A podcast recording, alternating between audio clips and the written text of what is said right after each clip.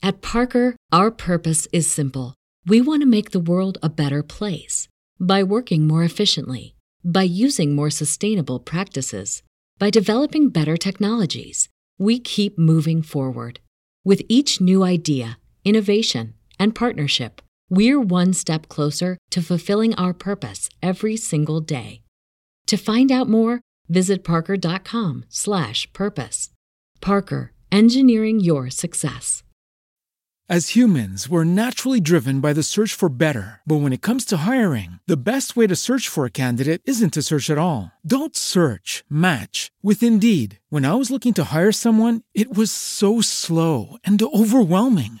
I wish I had used Indeed. If you need to hire, you need Indeed. Indeed is your matching and hiring platform with over 350 million global monthly visitors, according to Indeed data, and a matching engine that helps you find quality candidates fast. Ditch the busy work. Use Indeed for scheduling, screening, and messaging so you can connect with candidates faster. And Indeed doesn't just help you hire faster. 93% of employers agree Indeed delivers the highest quality matches compared to other job sites, according to a recent Indeed survey. And listeners of this show will get a $75 sponsored job credit to get your jobs more visibility at Indeed.com slash podcast. That's Indeed.com slash podcast. Terms and conditions apply.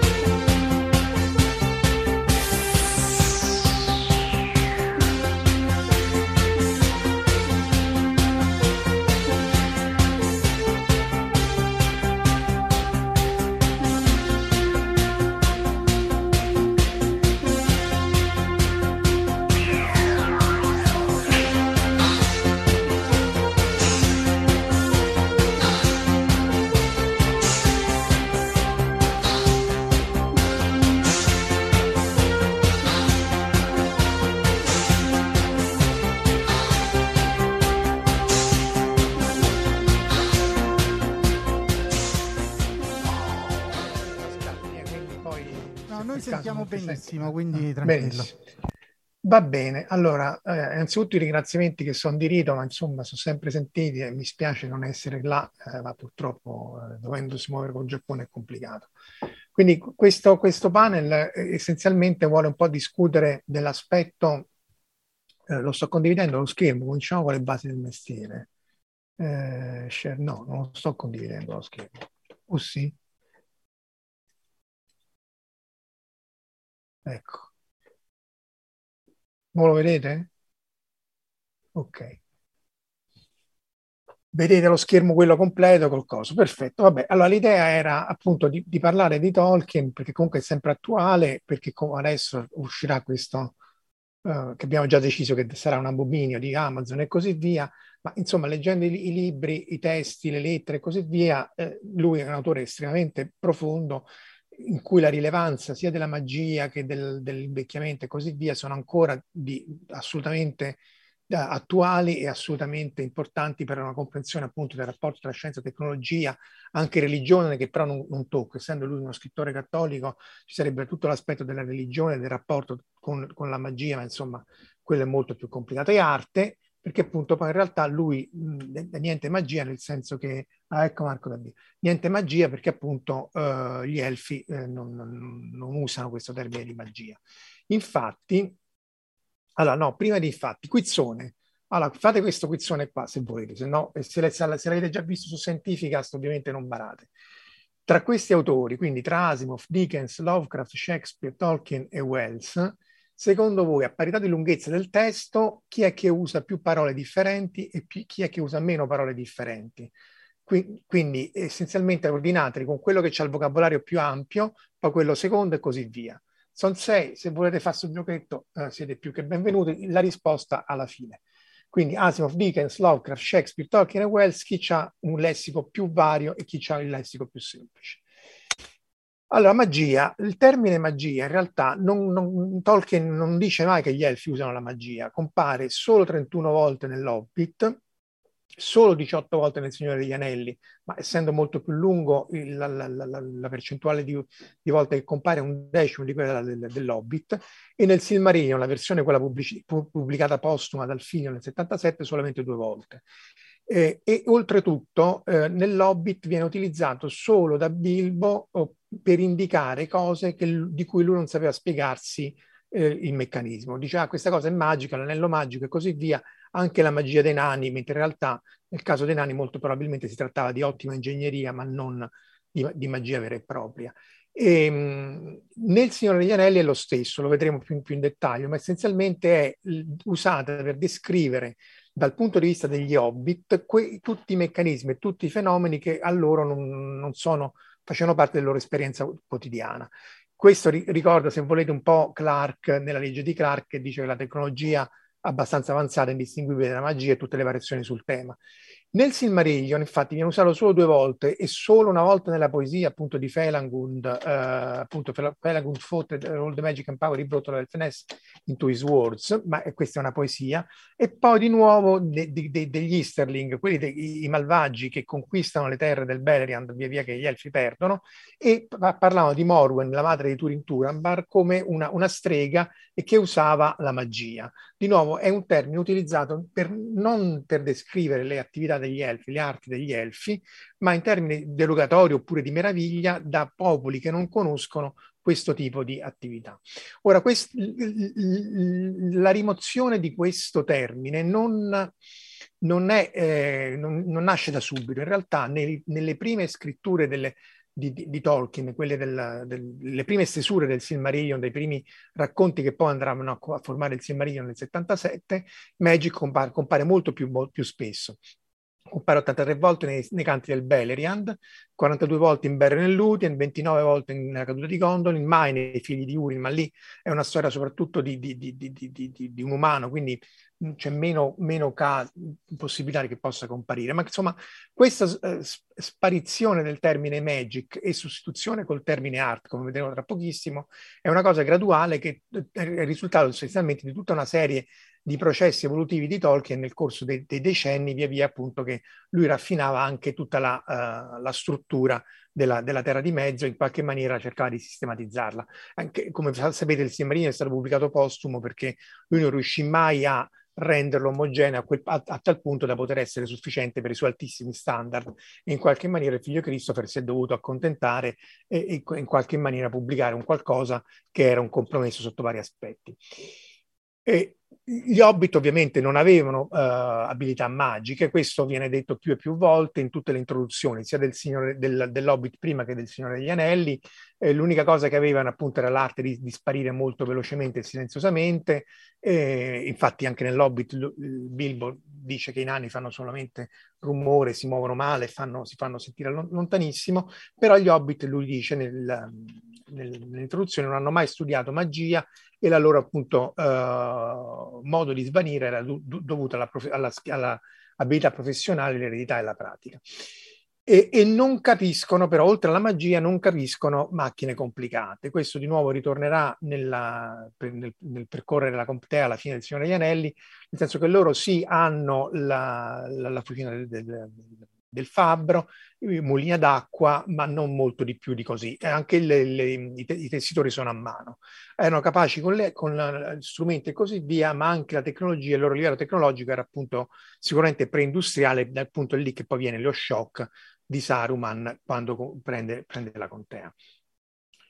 E questo di nuovo si vede se uno vede, legge bene il Signore degli Anelli. Quando, quando uh, Frodo uh, Gandalf parlano appunto dell'anello che gli era stato lasciato al Bilbo, Gandalf dice gli anelli magici come tu li chiameresti, cioè sono anelli che hanno una serie di proprietà che tu, Frodo, lui è poi molto educato, Gandalf, però li chiameresti magici.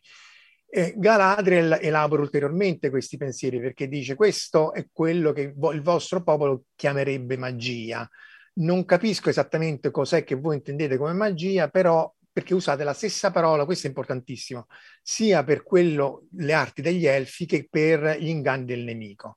Comunque, se vuoi, questa è la magia di Galadriel, non ha detto che volevi vedere la, la magia degli elfi. Questo è un altro punto estremamente importante. Non vi è una vera distinzione nell'uso dell'arte, come poi Tolkien la chiama nelle lettere, e eh, de, da parte di Sauron, anche Saruman, insomma Morgoth, il, il capo del, del supremo, eh, e quello degli elfi. È lo stesso modo di interagire col mondo eh, della subcreazione, cioè col mondo creato da, da Tolkien. E di nuovo la parola magic viene utilizzata come mh, mm, eh, una, un lemma che semplifica il significato in qualche maniera per eh, comprendersi tra Galadriel, gli Elfi e così via. Ciò detto, c'è questo che, eh, vabbè, eh, eh, sì, esatto, discutibile, ma insomma, più, poco più avanti eh, loro vengono riforniti con le corde, l'embas, eccetera, eccetera, e Sam chiede a un altro elfo, dice, ma questi sono anelli, ehm, eh, mantelli magici. L'elfo che, se, uno può essere onesto, può pure dire che non, non, aveva lo stesso problema di comprensione di Galadriel. Secondo me è l'elfo più spocchioso dell'universo, mondo, della terra di mezzo e oltre, perché alla domanda di Sam, sono questi eh, mantelli magici, lui dice, ma non capisco esattamente cosa, cosa, cosa, intendi dire, che non sono magici, sono cose fatti bene, fatti dagli elfi e così via. Ora, se tu sei un essere che probabilmente hai vissuto qualche migliaio di anni o comunque parecchi secoli, e ti arriva uno che per te è come fosse un bambino delle elementari che ti chiede sono questi anelli, eh, mantelli magici e tu gli rispondi, ma non ho capito bene la domanda, secondo me ti dà un sacco di legnate e basta. Però può essere anche in questo caso dell'elfo che come Galatria ci sia questo problema di comprensione dei vari, quelle che noi chiameremo categorie kantiane, cioè di quello che è un modo di vedere il mondo e un altro modo di vedere il mondo, ovviamente da un popolo più esperto a uno me- meno esperto. Nelle lettere questo è scritto più e più volte, eh, ad esempio c'è questa, la, la Milton Waldman dice non l'ho usato il termine in maniera consistente e appunto la, la, la, regina degli Elfi Galadriel deve in qualche maniera spiegarsi del, con gli Hobbit per il loro uso confuso della stessa parola sia per gli artifici e le operazioni del nemico che per quelle degli Elfi.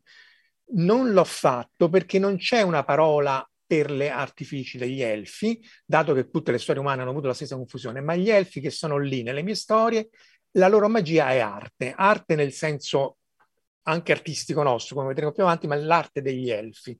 Quindi è, è un, un'arte che è senza le limitazioni umane, senza troppa fatica, più veloce e più completa, nel senso che il rapporto che c'è tra l'artista, il creatore e il creato, in questo caso la subcreazione nel suo mondo subcreato, è molto più immediata. E quindi qui possiamo ricordarci Fianor, i Silmaril, eh, anche i Palantiri, che probabilmente furono fatti da Fianor e così via. Quindi è un rapporto simile a quello che uno farebbe adesso con la tecnologia o il rapporto artistico in cui io posso fare un dipinto, una composizione, un libro e così via, ma è un rapporto eh, molto più diretto e molto più immediato. Quindi c'è meno fatica e quindi io riesco anche a compiere eh, ehm, a creare oggetti o a compiere eh, prodigi molto più eh, complessi. E poi va avanti sempre nella stessa lettera, appunto, però la, la, essenzialmente c'è questo punto dove lui, lui, ribadisce, non vi è una distinzione, così come la scienza, se volete, non vi è una distinzione tra gli usi positivi e negativi della scienza, ma la scienza è la scienza, poi se ci fai la bomba nucleare o la centrale nucleare sono affari tuoi, però la, la forza nucleare forte, quella è e quella ti tieni. L'unica distinzione potrebbe essere questa latente distinzione, come c'era una volta, che era la, quella tra magia e goezia, quella che chiamiamo eh, go, go, goeteia o goezia, come diciamo in italiano. Galadriel parla delle cose dei nemici e così via, ma insomma essenzialmente entrambe, eh, entrambe il bene e il male usano entrambe eh, sia eh, magia che goezia in, in, con la stessa facilità, ma con motivi differenti.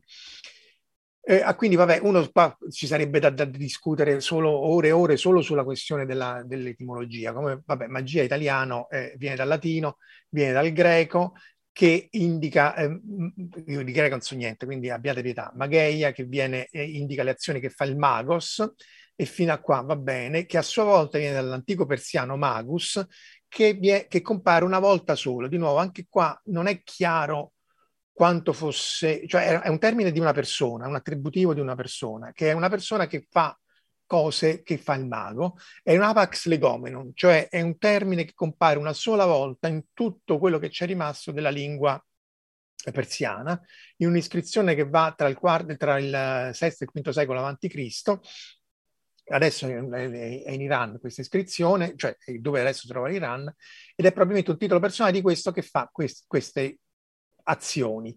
E appunto, quindi risale a circa 2600 anni fa, 2500 anni fa, non è chiaro quale fosse il significato, ma poi via via si è mutato ed è arrivato fino a noi.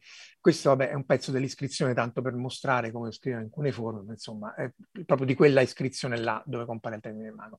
Infatti poi, vabbè, ma questo è noto, ci sono i tre, i tre re magi che vengono a rendere omaggio dall'est al, al, al, bambino Gesù e anche qui sono, uh, uh, si, simboleggiano l- la sottomissione della, della scienza, della magia o della competenza di queste persone rispetto alla cristianità appunto appena nata e quindi rispetto al fatto che c'è una sudditanza tra la, la, le attività magiche e appunto quelle della, della, della religione. Poi uno può uh, crederci o no, ma insomma questo è quello che, che eh, in qualche maniera ci viene tramandato dal, dal, dalle scritture. E, e, c'è anche il termine Goezia. Tra, tra, l'altro, qui per esempio c'è Gons, che è un film greco in cui il, sarebbe Charmer, l'affabulatore, il fascinatore, e appunto noi abbiamo Goezia, che viene dal latino, che viene dal greco Goeteia, eh, e, e, che può essere tradotto come witchcraft, come stregoneria, ma di nuovo eh, è, eh, si riferisce all'azione di un goes, di un uh, sorcerer, di un mago, di un, difficile poi tradurre in maniera che ri, ri, riferisca quello che, che, che, era al tempo, ma essenzialmente era uno che stava sempre a piangere, a dimenarsi, soprattutto a gridare e, e, e quindi eh, con tutti i suoi gridi e i suoi lamenti poteva evocare eh, spiriti maligni e demoni. Anche qua spiriti maligni e demoni pre-cristiani e quindi anche qui c'è tutta un'evoluzione che andrebbe discussa in tutto un altro contesto. Però appunto questa è la differenza. In qualche maniera la Goezia è negativa e la magia è positiva, poi c'è anche la, la uh, traumatologia, ma insomma questo vedremo anche tra un attimo. Infatti eh, la questione poi viene citata dalla De Civitate Dei di Sant'Agostino perché lì lui critica Puleio, che era un mago, che si era dovuto difendere dalle eh, accuse di essere un, uno stregone malvagio e lui Apuleio nella sua apologia doveva dis, di, di, eh, discernere tra, appunto, tra goezia e teurgia nel caso che questa diceva questa è magia nera, malvagia, quella che volete, e questa è positiva perché è quella curativa. Cioè, in qualche maniera, eh, tra l'altro poi se andate a leggere è divertentissimo perché tra le varie eh, cose che lui dice a Puleio, dice sì, perché tra la teurgia c'è quella di lavarsi i denti, cioè il, il teurga era quello che faceva il dentifricio, che ci crediate o no, se andate a leggere, c'era anche questo aspetto qua, perché appunto dice devi avere cura della bocca. Qui stiamo parlando di millenni fa, e appunto questo era Lucio Poleio, tra l'altro è morto a Cartagine, quello che restava di, di Cartagine dopo il 150 d.C. E appunto lui fa la descrizione tra Goezia e Teurgia. Eh, se ritorniamo al, al, mondo di Tolkien, quindi c'è questa distinzione che però è una distinzione dell'uso o della, di chi le usa piuttosto che dell'arte in quanto tale, ma un'altra caratteristica estremamente importante è che questo tipo di magia o di arte non è ehm, trasmittibile in termini di eh, incantesimi o di antiche conoscenze che stanno scritti nei libri che io leggo il libro delle magie, ma è un, un, potere inerente che non è posseduto e non è a, a, ottenibile dagli uomini e altre, da, dalle altre razze. Quindi gli elfi ce l'hanno, gli ent probabilmente ce l'hanno, ovviamente Valar, Maiar e tutti chi per loro eh, eh, ce l'hanno, gli, i, maghi, cioè i wizards, i cinque eh, istari, ma non c'è modo per l'uomo di utilizzare quest'arte. Non, non è come la, la, differenza che c'è tra l'elfo mortale e l'uomo mortale, questa, la magia o comunque l'arte degli elfi non, non ci arriverete mai. Stacce. E tra l'altro, appunto, più avanti, uno, quando incontriamo eh, Faramir, lui non riesce a distinguere di nuovo le attività degli elfi e quelle dei cattivi, del, del, del nemico di, di, di, Sauron, non si fida di Galadriel e la chiama appunto Mistress of Magic, ma di nuovo ter- con connotazione negativa, così come era stata chiamata la madre di, ehm, di Turin Turambar, eh, com- com- da- dagli Istari, in quel caso malvagi. E anche lì, nel caso della, di Morwen, la madre di Turing, probabilmente lei era solo capace di, di, di fare appunto il dentifricio, di fare azioni curative o di, di avere informazioni ehm, basilari. Eh, anche nel no, Fairy Tales, questo è tratto da un Fairy Tales di Tolkien che è stato pubblicato recentemente, appunto c'è tutta una distinzione che lui fa e, e l'arte, nel, intesa come arte umana, è, è, il processo che produce, eh, anche se non è lo, lo, lo scopo finale, eh, eh, ehm, una, una, una de, un credo secondario. Ad esempio, la cosa che viene più in, in mente è che io se scrivo un libro o scrivo un racconto, io sto cre- creando una, del, il credo secondario, un, un, disbelief, se volete, nel senso che io poi mi immergo nel libro e credo a quello che viene, viene raccontato. C'è un mondo secondario e così via, però la magia, intesa come magia nel mondo primario, è quella che produce, o meglio, lui dice, pretende di produrre, perché ovviamente non, cioè, non funziona, funziona solo nel termine goetico, nel senso che se io poi credo all'omeopatia, credo alle pseudoscienze e così via, credo all'illusione, quindi eh, in qualche maniera eh, l'illusione ha effetto su di me perché io ci credo, ma non è un effetto uh, deterministico. Se non ci credo non, non ha nessun effetto. Comunque sia, ha, uh, vorrebbe produrre un'alterazione del mondo primario. Dovrebbe essere diretta, uh, non è importante in questo caso se, se lo fa una fata, un elfo un, o un mortale, rimane distinta dagli altri due tipi di, tipi di arte, anche l'incantamento. Infatti lui avrebbe preferito utilizzare il termine enchantment, incantamento. E se andate a vedere, questo è molto simile a quello che dice Alan Moore. Vabbè, Alan Moore non, ho messo giusto Before Vendetta, Watchmen e Killing Joke, tanto per citare le cose più famose. Però c'è questo video su, su, su, su YouTube che poi è stato anche trascritto e, e, e lui è proprio, dice essenzialmente le stesse cose. In realtà per lui l'arte è magia, cioè qualunque tipo di arte nel nostro mondo, sia essa pittorica, scultorea o scrittura e così via, è magia. Infatti lui dice, io sono un wizard perché con le mie parole, io eh, cambio il mondo perché ti, appunto ti immergo nel mondo secondario, insomma basta pensare a Before Vendetta, a quanto ha cambiato nel mondo primario anche solo quest'opera qua. E quindi essenzialmente la, la magia nella sua prima forma è riferita, chiamata come l'essere l'arte, e questo è letterale, lui dice. Io credo che la magia è arte e che l'arte, sia essa scrittura, musica, scultura e così via, è letteralmente magia. E quindi è la scienza di manipolare simboli, parole o immagini per eh, raggiungere cambiamenti nel, nella conoscenza. E, e, quindi essenzialmente è ancora, più, è ancora più ampio, perché appunto se io faccio la, la, lancio uno spell, un incantesimo, il simply to spell, cioè fare l'ABC delle, delle lettere, tra l'altro in inglese è abbastanza un delirio, eh, per manipolare le parole e per cambiare la conoscenza delle persone. E questo è per questo che credo che un artista e uno scrittore è la cosa più vicina che c'è nel mondo attuale a uno sciamano, che già anche il termine sciamano ehm, è estremamente importante perché, tra l'altro, se ricordate, nella eh, prefazione all'edizione storica del Signore degli Anelli c'era una prefazione di Elemir Zolla e lui si considerava uno sciamano e quindi anche lì va tutto eh, interpretato in questo contesto di che cos'è lo sciamanesimo nelle varie culture, ma anche nel mondo moderno e come si inserisce. Eh, se andiamo a vedere essenzialmente il, il danno che avevano e, e che cosa avevano combinato gli elfi, il problema degli elfi era che volevano, avevano sede di conoscenza. Avevano sede di conoscenza e quindi il ramo degli elfi del, di Noldor, che erano quelli che erano andati a, a, a Valinor. Tra l'altro nelle prime edizioni eh, lui li chiamava gnomi, nel senso quelli che avevano la conoscenza. Poi si era reso conto che il termine gnome avrebbe ingenerato troppa confusione perché appunto uno pensa agli gnomi delle montagne e così via e quindi poi ha rimosso il termine, però te- originariamente anche Beren, che Beren e Lutien eh, tra l'altro rappresentano Tolkien e la moglie, eh, Edith, eh, eh, Beren è, è, umano, però nella versione originale era un gnomo, nel senso che lui era andato a, a, a Valinor, mentre Lutien no, era rimasto nella Terra di Mezzo. Comunque sia, questi qui erano dal lato della scienza e tecnologia. Uh, lui tiene separata, eh, scienza e tecnologia non è, cioè l'arte degli elfi, la magia degli elfi non è assolutamente, lo vedremo tra pochissimo, non è assolutamente eh, una metafora, come ben sapete Tolkien odiava le metafore, le allegorie, tutte queste cose qui, perché non avrebbero senso in un mondo subcreato. Però essenzialmente avevano la mentalità, quella che noi chiameremmo uh, scienza e tecnologia, volevano la conoscenza di Sauron, volevano sapere cosa, tutte le, le, le, abilità che lui avevano e quindi quelli della regione dell'Eregion erano, avevano rifiutato, che poi pure questi sono elfi di 2000 anni, Sauron era stato cattivo, era stato il servo di Morgoth, eccetera, eccetera, dai, insomma, c'è paura arriva.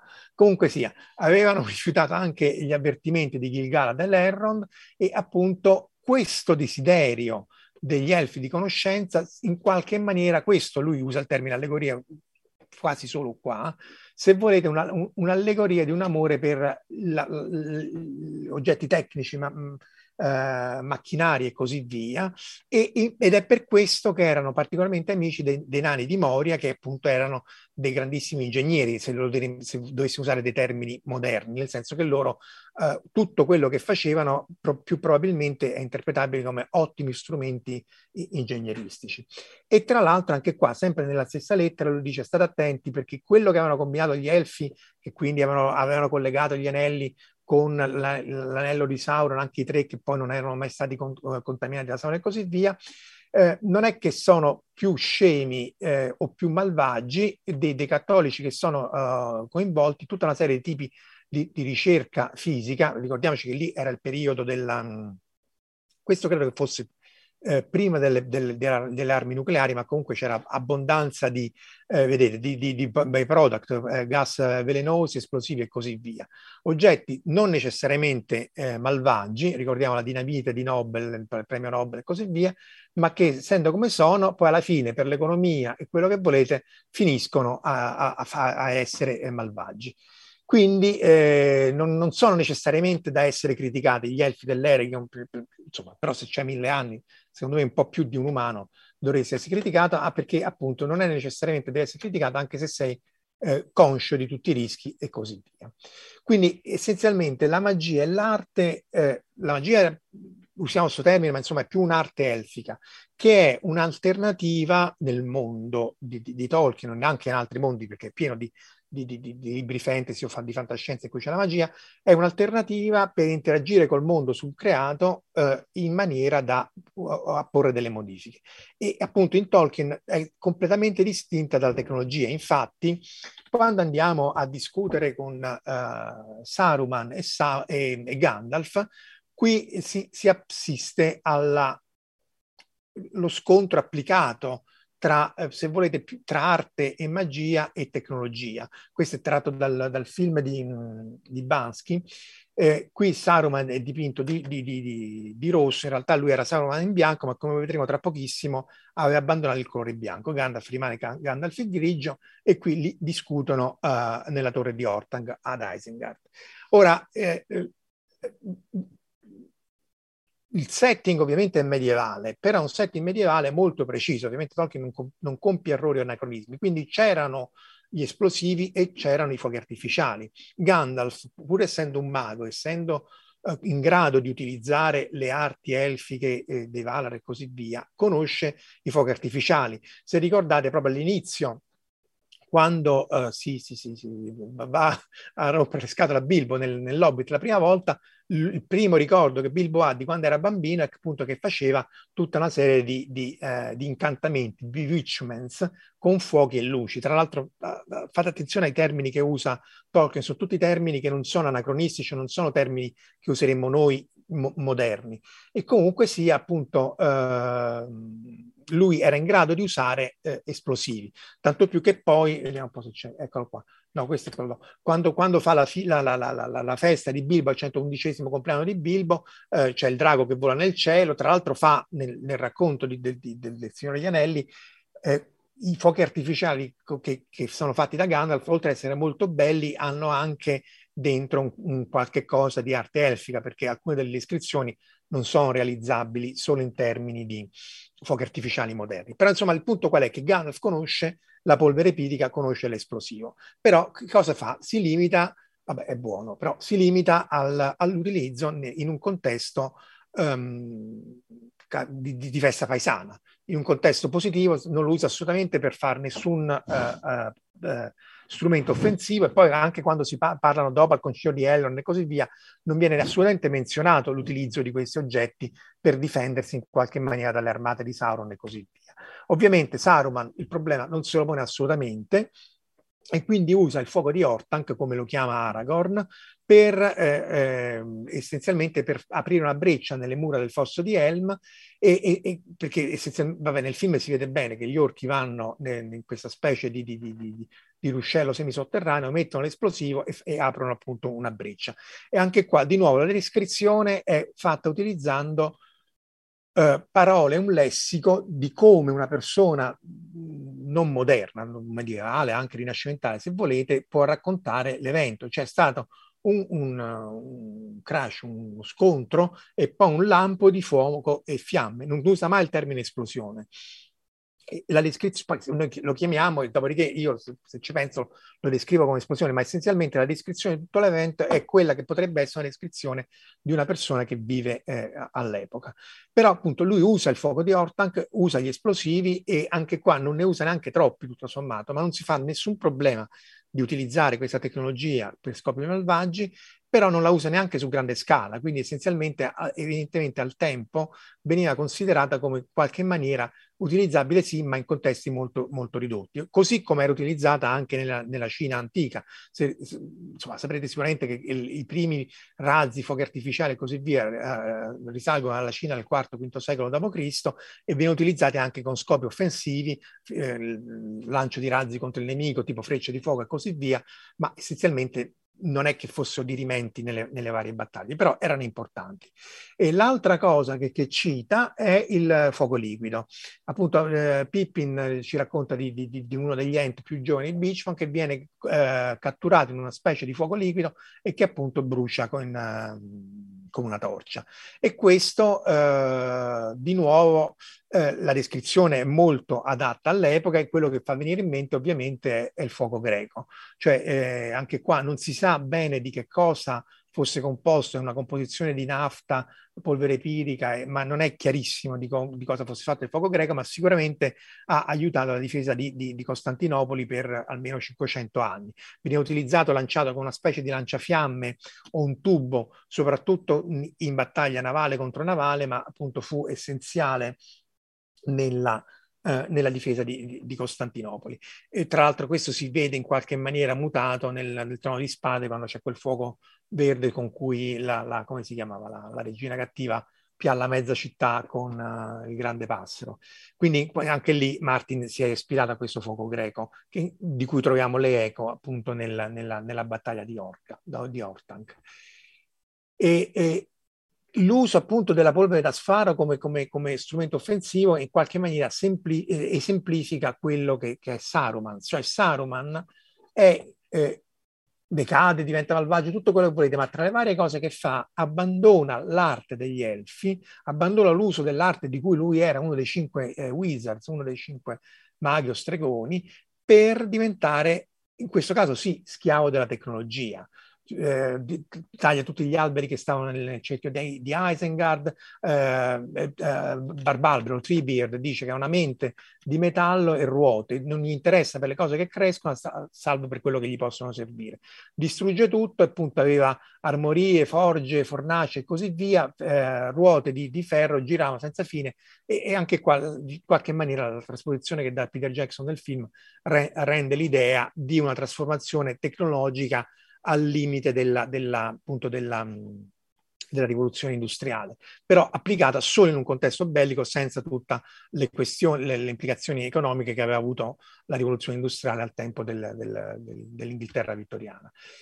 E, però essenzialmente lui in questo perde completamente la prospettiva e il contesto. E infatti Gandalf dice sì, aveva cambiato tutto, ma fondamentalmente credeva di aver fatto la torre tutta bella e tutta di, di, di, di Isengard, ma essenzialmente aveva abbandonato la sua precedente saggezza e tutto quello che in realtà immaginava gli veniva da Mordor e lui era tutto quello che faceva era una piccola copia un modello di un bambino o addirittura le lusinghe di uno schiavo. E quindi tutto questo era semplicemente una copia in piccolo di, della, della, Torre Oscura e che, non, che, appunto che non aveva nessun, nessun, rivale e Sauron se la rideva di, di, di questa cosa qua. E, e, e, questa è la caduta di Saruman, cioè la caduta di Saruman è di usare la tecnologia in maniera te- te- tecnicistica, cioè non è che è un, è un, un tecnologo o un, o un ricercatore, uno scienziato, ma è un tecnicista che usa senza in realtà eh, imitando comunque senza porsi il problema di, di, di quello che sta facendo, ah, o meglio se lo pone e lo usa essenzialmente solo per motivi, eh, per motivi malvagi. Ma il passo più interessante è quando appunto lui discute ehm, con, con, tra Saruman e Gandalf lui dice sono Saruman il saggio, Saruman quello che ha costruito gli anelli, perché anche lui si era fatto un anello, infatti vedeva che aveva anche un anello al dito, un anello secondario, ma essenzialmente. Ma la cosa importantissima è Saruman, lui non è più Saruman il bianco, è Saruman dei molti colori. Lui dice appunto, infatti, eh, ho guardato e ho visto che le sue vesti, che sembravano bianche, erano diventate di tutti i colori e come div- eh, erano cangianti essenzialmente, Camgia- cambiavano la, tonalità eh, così che lo- l'occhio era, era, era, incantato. Preferivo bianco, bianco non serve a niente, il, bianco, il colore bianco può essere dipinto, la, la, pagina bianca può essere sovrascritta e qua è il palinsesto, eccetera, eccetera, ma questa è tutta un'altra storia di, di Giuliano Giuffrida, ma la luce bianca può essere rotta. Quindi il punto essenziale è che lui divide la luce bianca nello spettro, dei, dei colori dello spettro del, del, del, del, prisma. E Gandalf dice, guarda, ma a quel punto non è più bianca e se tu rompi una cosa per sapere di che cosa è fatta, allora hai lasciato il, il, il sentiero de, della, della, saggezza.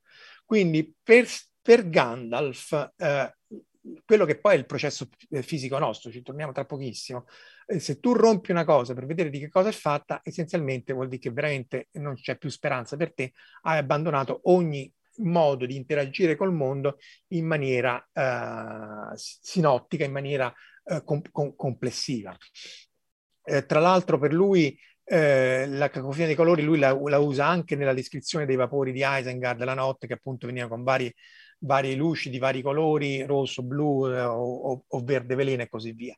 Però questo è un punto essenziale perché è, è quello che facciamo noi, cioè quello che ha fatto Newton nel 1666 quando c'era il Covid, o meglio la peste, lui tra le varie cose fa una descrizione della luce, eh, usa il prisma e, e, scompone la luce nei colori primari, ossia si rende conto che la luce bianca come radiazione elettromagnetica non è altro che la somma di varie eh, soprattutto se quella del Sole, che è un'emissione del corpo nero solare, e, e quindi con varie frequenze, eh, sia anche nell'infrarosso, nell'ultravioletto e così via, ma quelle che il nostro occhio si è evoluto per percepire sono i, i colori appunto del, dei sette colori, in realtà è un continuo di colori dell'arcobaleno, vabbè, i Pink Floyd anche qua è praticamente obbligatorio mettercelo, ma lui essenzialmente lui rompe, Newton rompe una cosa per capire di che cosa è fatta. Tra l'altro la ricompone anche, eh, perché appunto fa anche l'esperimento opposto di prendere la luce dei sette colori, mettere un prisma al contrario, una lente, un prisma e mostrare che poi eh, la cosa è reversibile e si ritorna alla luce bianca. Ma questo è il processo scientifico, cioè questo è quello che noi facciamo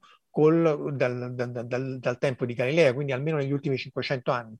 Anche prima, eh, anche i greci in realtà cercavano di rompere Democrito eh, o, o, comunque di sapere come era fatta la materia in, in maniera intima, ma essenzialmente è un processo completamente differente a quello che era l'arte degli elfi.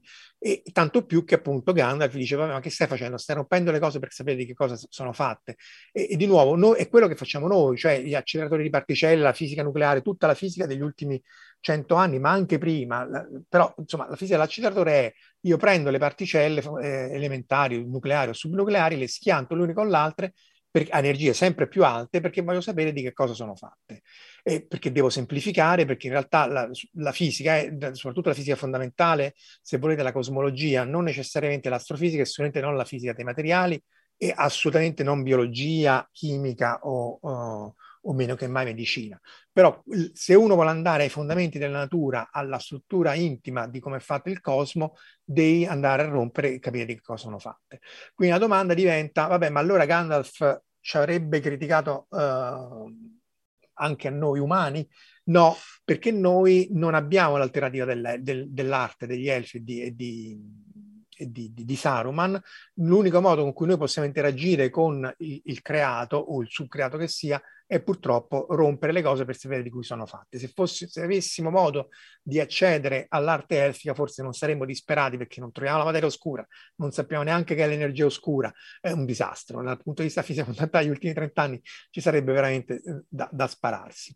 Eh, se torniamo alla questione del post-industriale, eh, allora, in molti casi Tolkien è stato accusato di essere contro la rivoluzione industriale o comunque contro il progresso. In realtà lui era contro il progresso senza senso, nel senso lui diceva perché avete distrutto tutte le case che c'erano prima e le avete so, eh, sostituite con eh, le, le, case fatte di mattina, che si, si ritrova questo nella, nella, nella, contea quando loro tornano perché Sharkey, che poi era, era Saruman, aveva distrutto tutto. In realtà, eh, prima che andasse Saruman, era, era Pimple, Pustola nella, nella traduzione italiana, essenzialmente avendo i soldi del, del, dell'oligarca, che era Saruman, che voleva tra l'altro anche la, l'erba pipa, eh, modernizza le cose ma senza capirci niente, cioè non c'è una vera e propria rivoluzione industriale, ma una rivoluzione che salta direttamente al posto industriale, nel senso che non vi è un aumento dell'efficienza dei campi, delle cose, della produzione e così via. La riempie di, di ruote, di, di, di, mulini per essere più efficienti e più efficienti, ma infatti dice prima deve avere il grano prima di poterlo, poterlo uh, passare al mulino e quindi non è che c'era molto da fare di più e quindi essenzialmente no, tutto questo non è una vera e propria rivoluzione industriale, ma una rivoluzione che è stata già al posto industriale in cui l'economia non è più quella del, del, de, della crescita, ma è quella della decrescita. Poi arriva Saruman con uh, Grima vermilinguo e, e, e, la cosa diventa ancora peggiore perché non crescono, non, non neanche eh, macinano più niente e la cosa finisce là.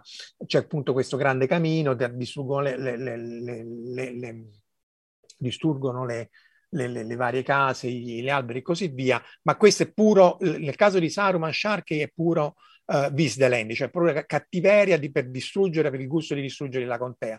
Nel caso di Pimple uh, Pustola è semplicemente che era un incompetente, cioè un incompetente che ha avuto un sacco di soldi eh, di fondi neri, diremmo adesso, e, e, che però non sapeva esattamente che farci e quindi poi infatti viene ucciso tra l'altro lui da, da, da Grima Vermilingua.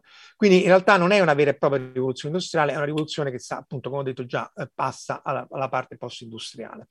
Se poi andiamo alla, alla, cosmologia, questo fa parte come altri pezzi anche su Scientificast, c'è, se uno si guarda Gravitation Cosmology di, di Steven Weinberg, che è un libro alto mille, mille passapagine di incubi, perché appunto è tutta la, la, trattazione classica della gravitazione, della cosmologia, dell'attività generale, eh, quindi è veramente un delirio. Però insomma la cosa interessante è che a pagina 7, proprio 7, lui introduce il concetto di geometria sferica piatta o, o, o a sella o iperbolica proprio con la terra di mezzo. Cioè questo è tratto appunto dalla pagina 7 del Weinberg in cui dice sì vabbè ma la terra di mezzo è piatta o sferica? E te, fatevi il conto. Allora questo conto eh, in realtà eh, è un po' complicato, insomma viene che è sferica ma rispetto a quello che, che, che aspetta lo studente ma aspettato all'epoca niente. Però essenzialmente l'idea è che se io misuro le distanze come vola il corvo, come vola l'aquila e così via, e, e, riesco in qualche maniera a capire se la somma degli angoli interni di questi triangoli che sono sottesi dai vari punti è 180 gradi e allora stiamo parlando di, un, di una su, superficie piana, è più di 180 gradi e quindi siamo su una sfera o è di meno e allora siamo su una superficie a sella o iperbolica. Questo viene che è sferica appunto, però questo è importantissimo perché la Terra di mezzo nasce come oggetto piatto.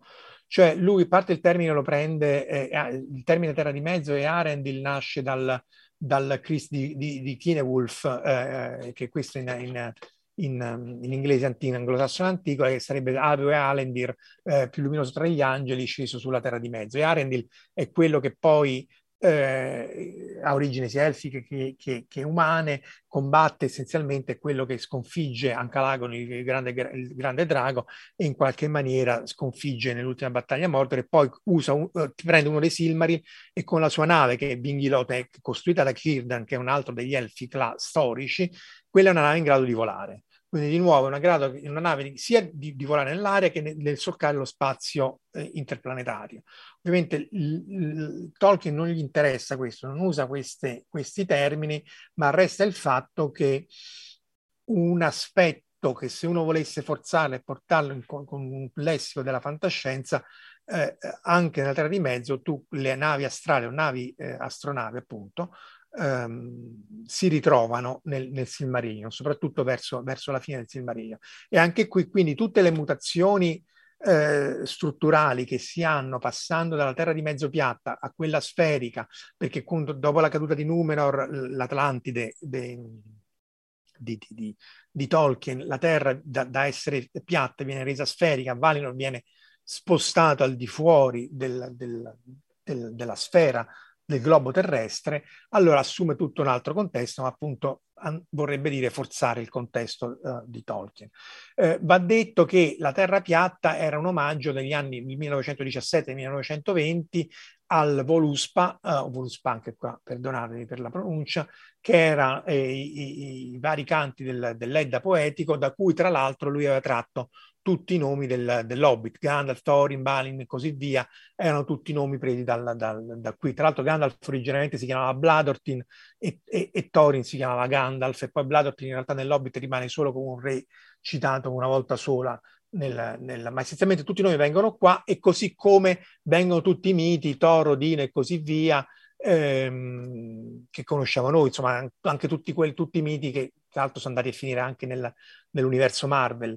E, e, e, qui c'era l'Yggdrasil, che qui è, è, vedete, è rappresentato in questa incisione sullo sfondo, il, il, l'albero che sorregge il cosmo e la Terra che è piatta. Però non è che i nordici supponevano che la Terra fosse piatta, ci sono anche uh, vari racconti e varie saghe nordiche in cui la Terra era assolutamente st- eh, sferica e ovviamente la questione della Terra piatta è un falso storico, una spocchia del, del, figlia dell'illuminismo per denigrare quelle che erano le competenze e le conoscenze della Terra sferica che risalgono addirittura ai greci, quindi insomma, vabbè, ma questi sono proprio falsi storici pre, eh, costruiti ad arte che poi si continuano, continuano a, a, prov- a, propagarsi.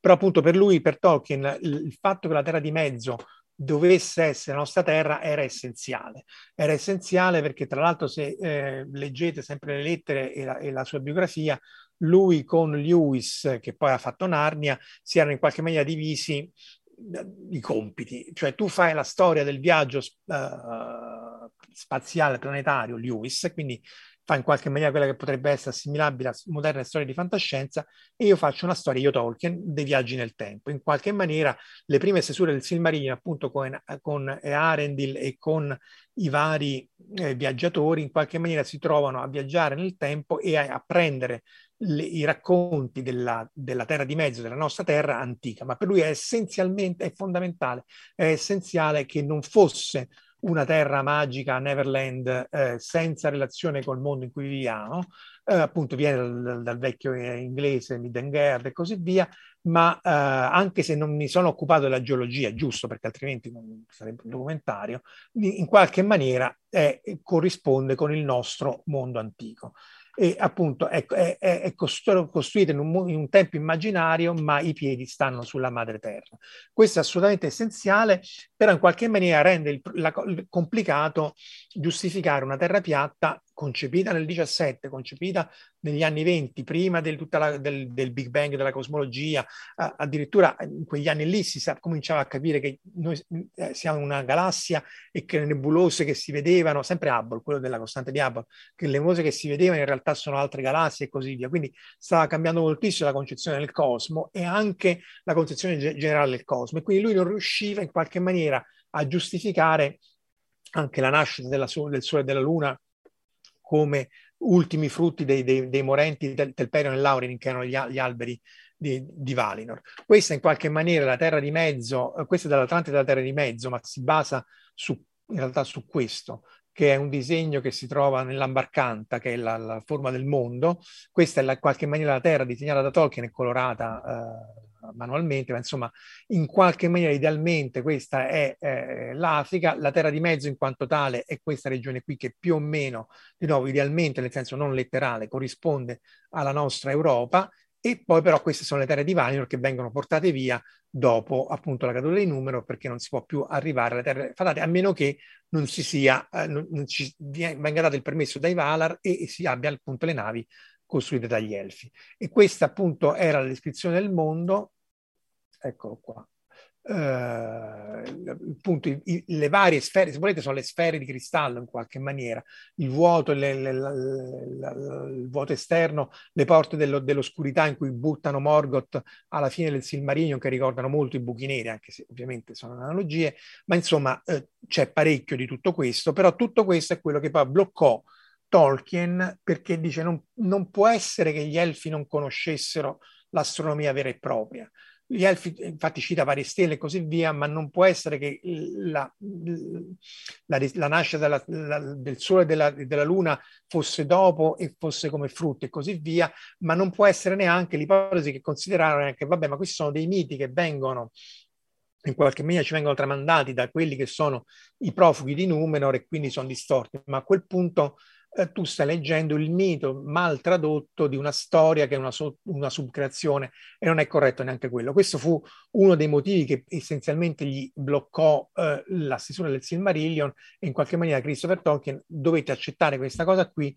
Nella History of Middle Earth c'è scritto anche, insomma, questi sono problemi, non è possibile in qualche maniera, ma non è neanche necessario, se vogliamo, andarli a ricondurre esattamente a una cosmologia del Big Bang e così via, eh, e, e, e, questo è, è, il racconto. Tanto più che appunto non è necessario perché comunque la narrazione della subcreazione, anche se coincide con il nostro mondo nel passato, è vista da un punto di vista differente e quindi uno quello che cerca è la consonanza, cioè eh, di trovare i punti dove, ad esempio, gli elfi, che sono gli Eldar il popolo delle stelle, nascono prima che fosse creata il, il, Sole e la Luna. Vabbè, questo può anche essere perché la Terra è coeva col Sole, perché il sistema solare si è formato allo stesso tempo, però che ci fossero altre stelle prima sono le stelle di prima generazione, quelle cre- create subito dopo il Big Bang, eh, costituite solo da idrogeno e, ehm, ed elio. Poi quelli nella fusione, nucleosintesi stellare, nella fusione vanno a creare i nuclei pesanti che poi di nuovo coalescono e formano le stelle come la nostra, e altrimenti non, non si potrebbe avere la vita e niente di tutto questo. Ci sono vari aspetti, anche nei nani, essenzialmente l'astronomia dei nani era un po' perduta, nel senso che eh, le conoscenze, Torin stesso dice che si erano perse, ma in qualche maniera l'astronomia nanica eh, eh, era quella che faceva sì che nel giorno di Turin il sole calasse esattamente nel punto dove loro erano scavato per illuminare la porta e aprire la porta segreta sul fianco della montagna e così via.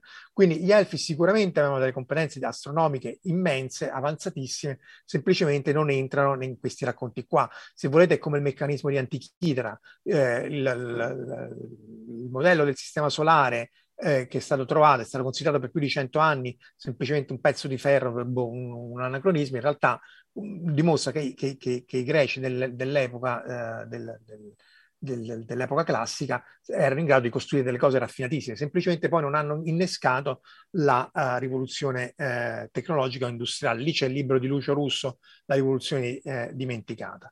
Mancano pochi minuti, volevo solo accennarvi ai, agli, ai vecchi elfi, perché ovviamente gli elfi non, in, non invecchiano, però c'è un, una, un'anomalia, un, un, anacronismo che è Galion. Galion è ehm, quello che aveva cura di tutte le, eh, le, le cantine del, del, re degli elfi, che poi è Tranduil, ma non viene nominato. L'unico elfo che viene nominato in tutto l'Hobbit è Galion e viene chiamato da quegli altri il vecchio Galion, il vecchio carrozzone, il vecchio villain, il vecchio malvagio.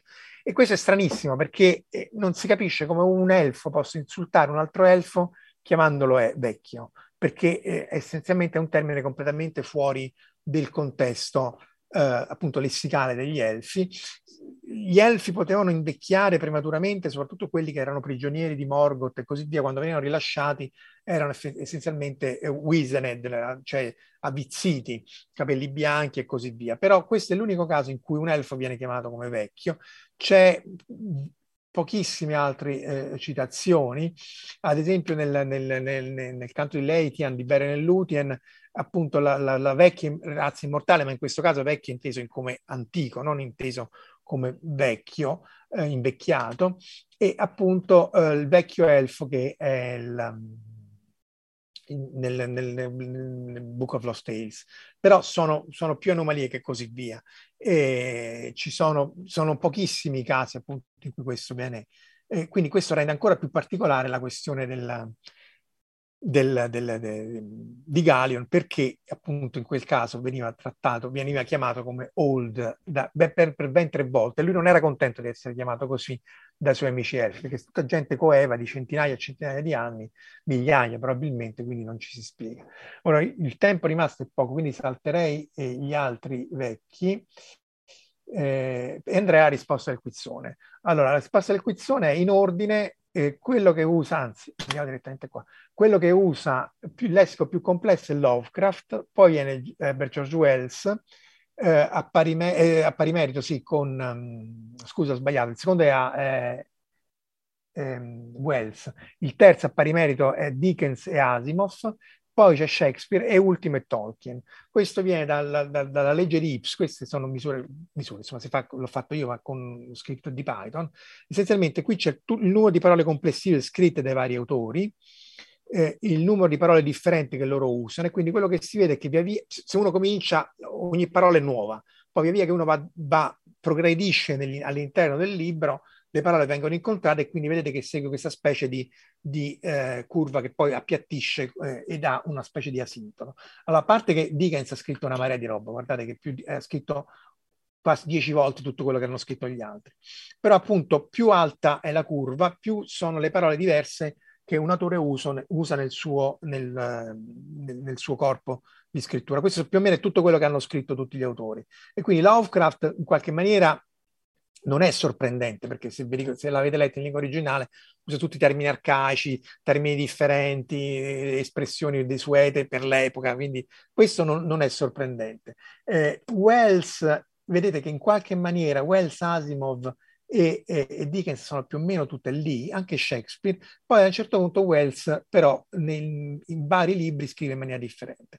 Quello che è sorprendente è che Asimov e Dickens hanno, praticamente sono identici come complessità lessicale e tra l'altro a me, a me ha sorpreso che Asimov, che di solito uno lo, lo considera come eh, una lettura relativamente semplice, in realtà ha un lessico più complicato di Shakespeare, che però è vincolato a, a, al teatro, è vincolato alle poesie, quindi un po', un po' diverso. Infatti questi sono i sonetti di Shakespeare, vedete che è tutto un lessico differente, queste sono le opere teatrali. Ma insomma, l'altra cosa che a me ha stupito moltissimo è che in realtà Tolkien è il più basso di tutti, ma di parecchio.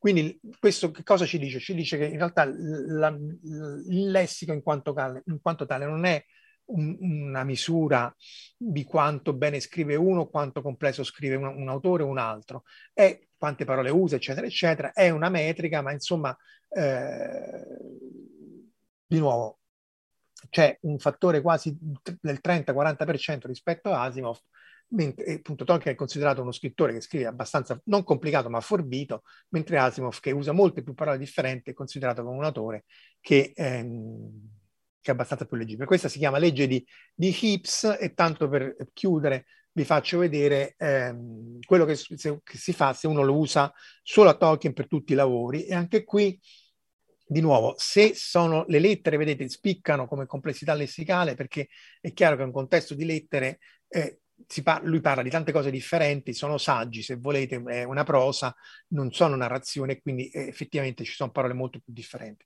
più o meno le varie sue opere stanno tutte insieme, il signor Ianelli questo qui, che più o meno coincide con l'Hobbit, le lettere e così via, e di nuovo, paradossalmente, almeno a me al tempo mi ha sorpreso quando sono venuti fuori questi dati, il Silmarillion è quello che c'è un lessico più ridotto. È vero che ci sono molti meno dialoghi, è vero che il contesto è quello che è, ma il Silmarillion che è considerato complicato perché c'è ehm, anche la parte iniziale, la inundale, la musica degli Ainur, il Valaquenta e così via, resta il fatto che quello che ha a parità di lunghezza, vedete questa è la parità di lunghezza, quello che ha parole, meno parole in assoluto.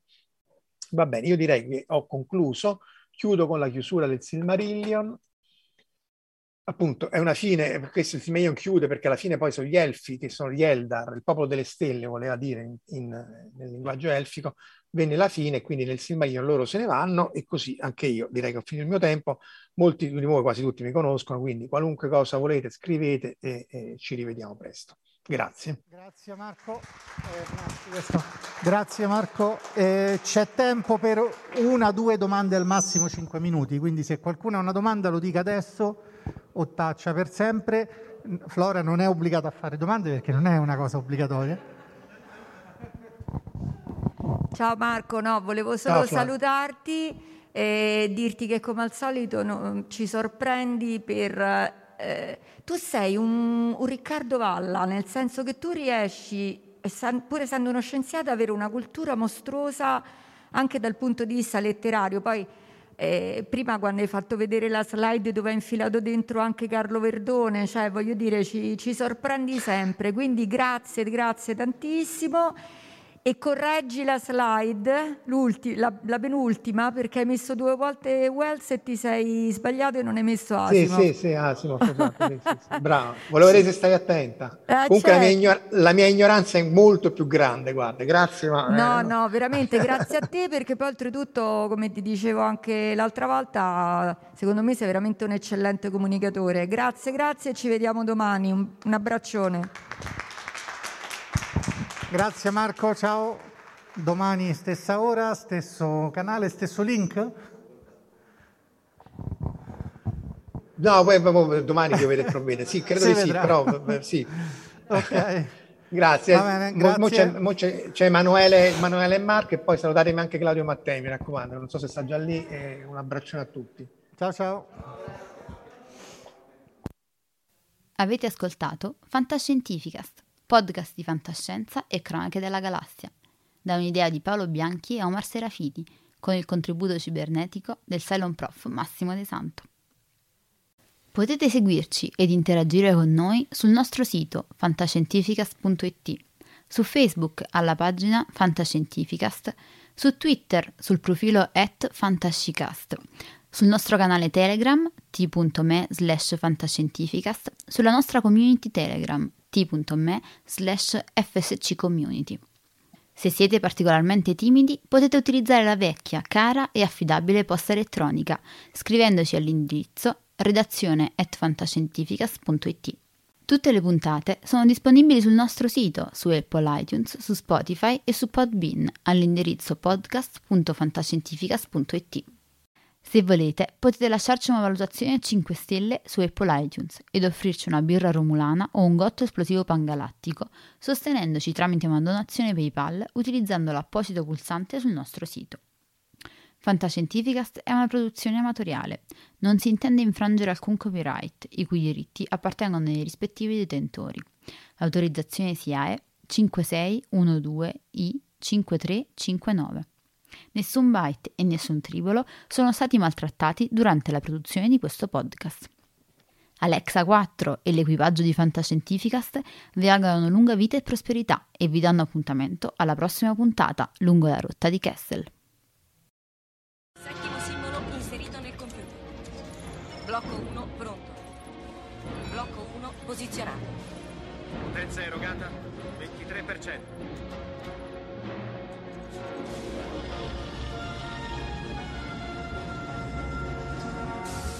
Così. Blocco 2 è pronto. Attivato. Blocco 2 posizionato. Siamo al 35%. Arme rosse, evacuare l'area intorno allo Stargate. Liberate l'area, torniamo da voi, chiudo le porte. Andiamo, sbrigate. C'era quello sotto la grande pietra. Sì. Mio padre lo trovò nel 1928. È fatto di un minerale che non si trova sulla Terra. Blocco 5 posizionato. 75%. Blocco 6 pronto. Blocco 6 posizionato.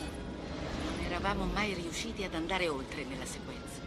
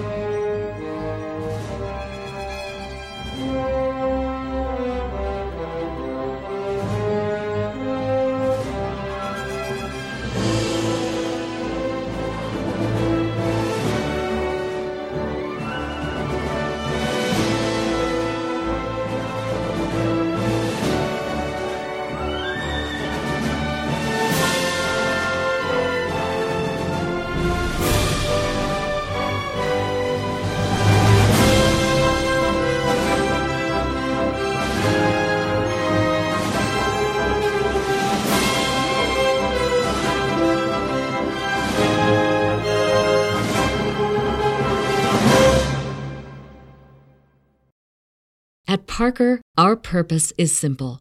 We want to make the world a better place by working more efficiently, by using more sustainable practices, by developing better technologies. We keep moving forward. With each new idea, innovation, and partnership, we're one step closer to fulfilling our purpose every single day. To find out more, visit parker.com/purpose. Parker, engineering your success. As humans, we're naturally driven by the search for better. But when it comes to hiring, the best way to search for a candidate isn't to search at all. Don't search, match with Indeed. When I was looking to hire someone, it was so slow and overwhelming. I wish I had used Indeed. If you need to hire, you need Indeed. Indeed is your matching and hiring platform with over 350 million global monthly visitors, according to Indeed data, and a matching engine that helps you find quality candidates fast. Ditch the busy work. Use Indeed for scheduling, screening, and messaging so you can connect with candidates faster. And Indeed doesn't just help you hire faster. 93% of employers agree Indeed delivers the highest quality matches compared to other job sites, according to a recent Indeed survey. And listeners of this show will get a $75 sponsored job credit to get your jobs more visibility at Indeed.com slash podcast. That's Indeed.com slash podcast. Terms and conditions apply. Everybody in your crew identifies as either Big Mac Burger, McNuggets, or McCrispy Sandwich. But you're the filet fish Sandwich all day. That crispy fish, that savory tartar sauce, that melty cheese, that pillowy bun. Yeah, you get it. Every time. And if you love the filet of fish, right now you can catch two of the classics you love for just $6. Limited time only. Price and participation may vary. Cannot be combined with any other offer. Single item at regular price. Ba da ba ba ba.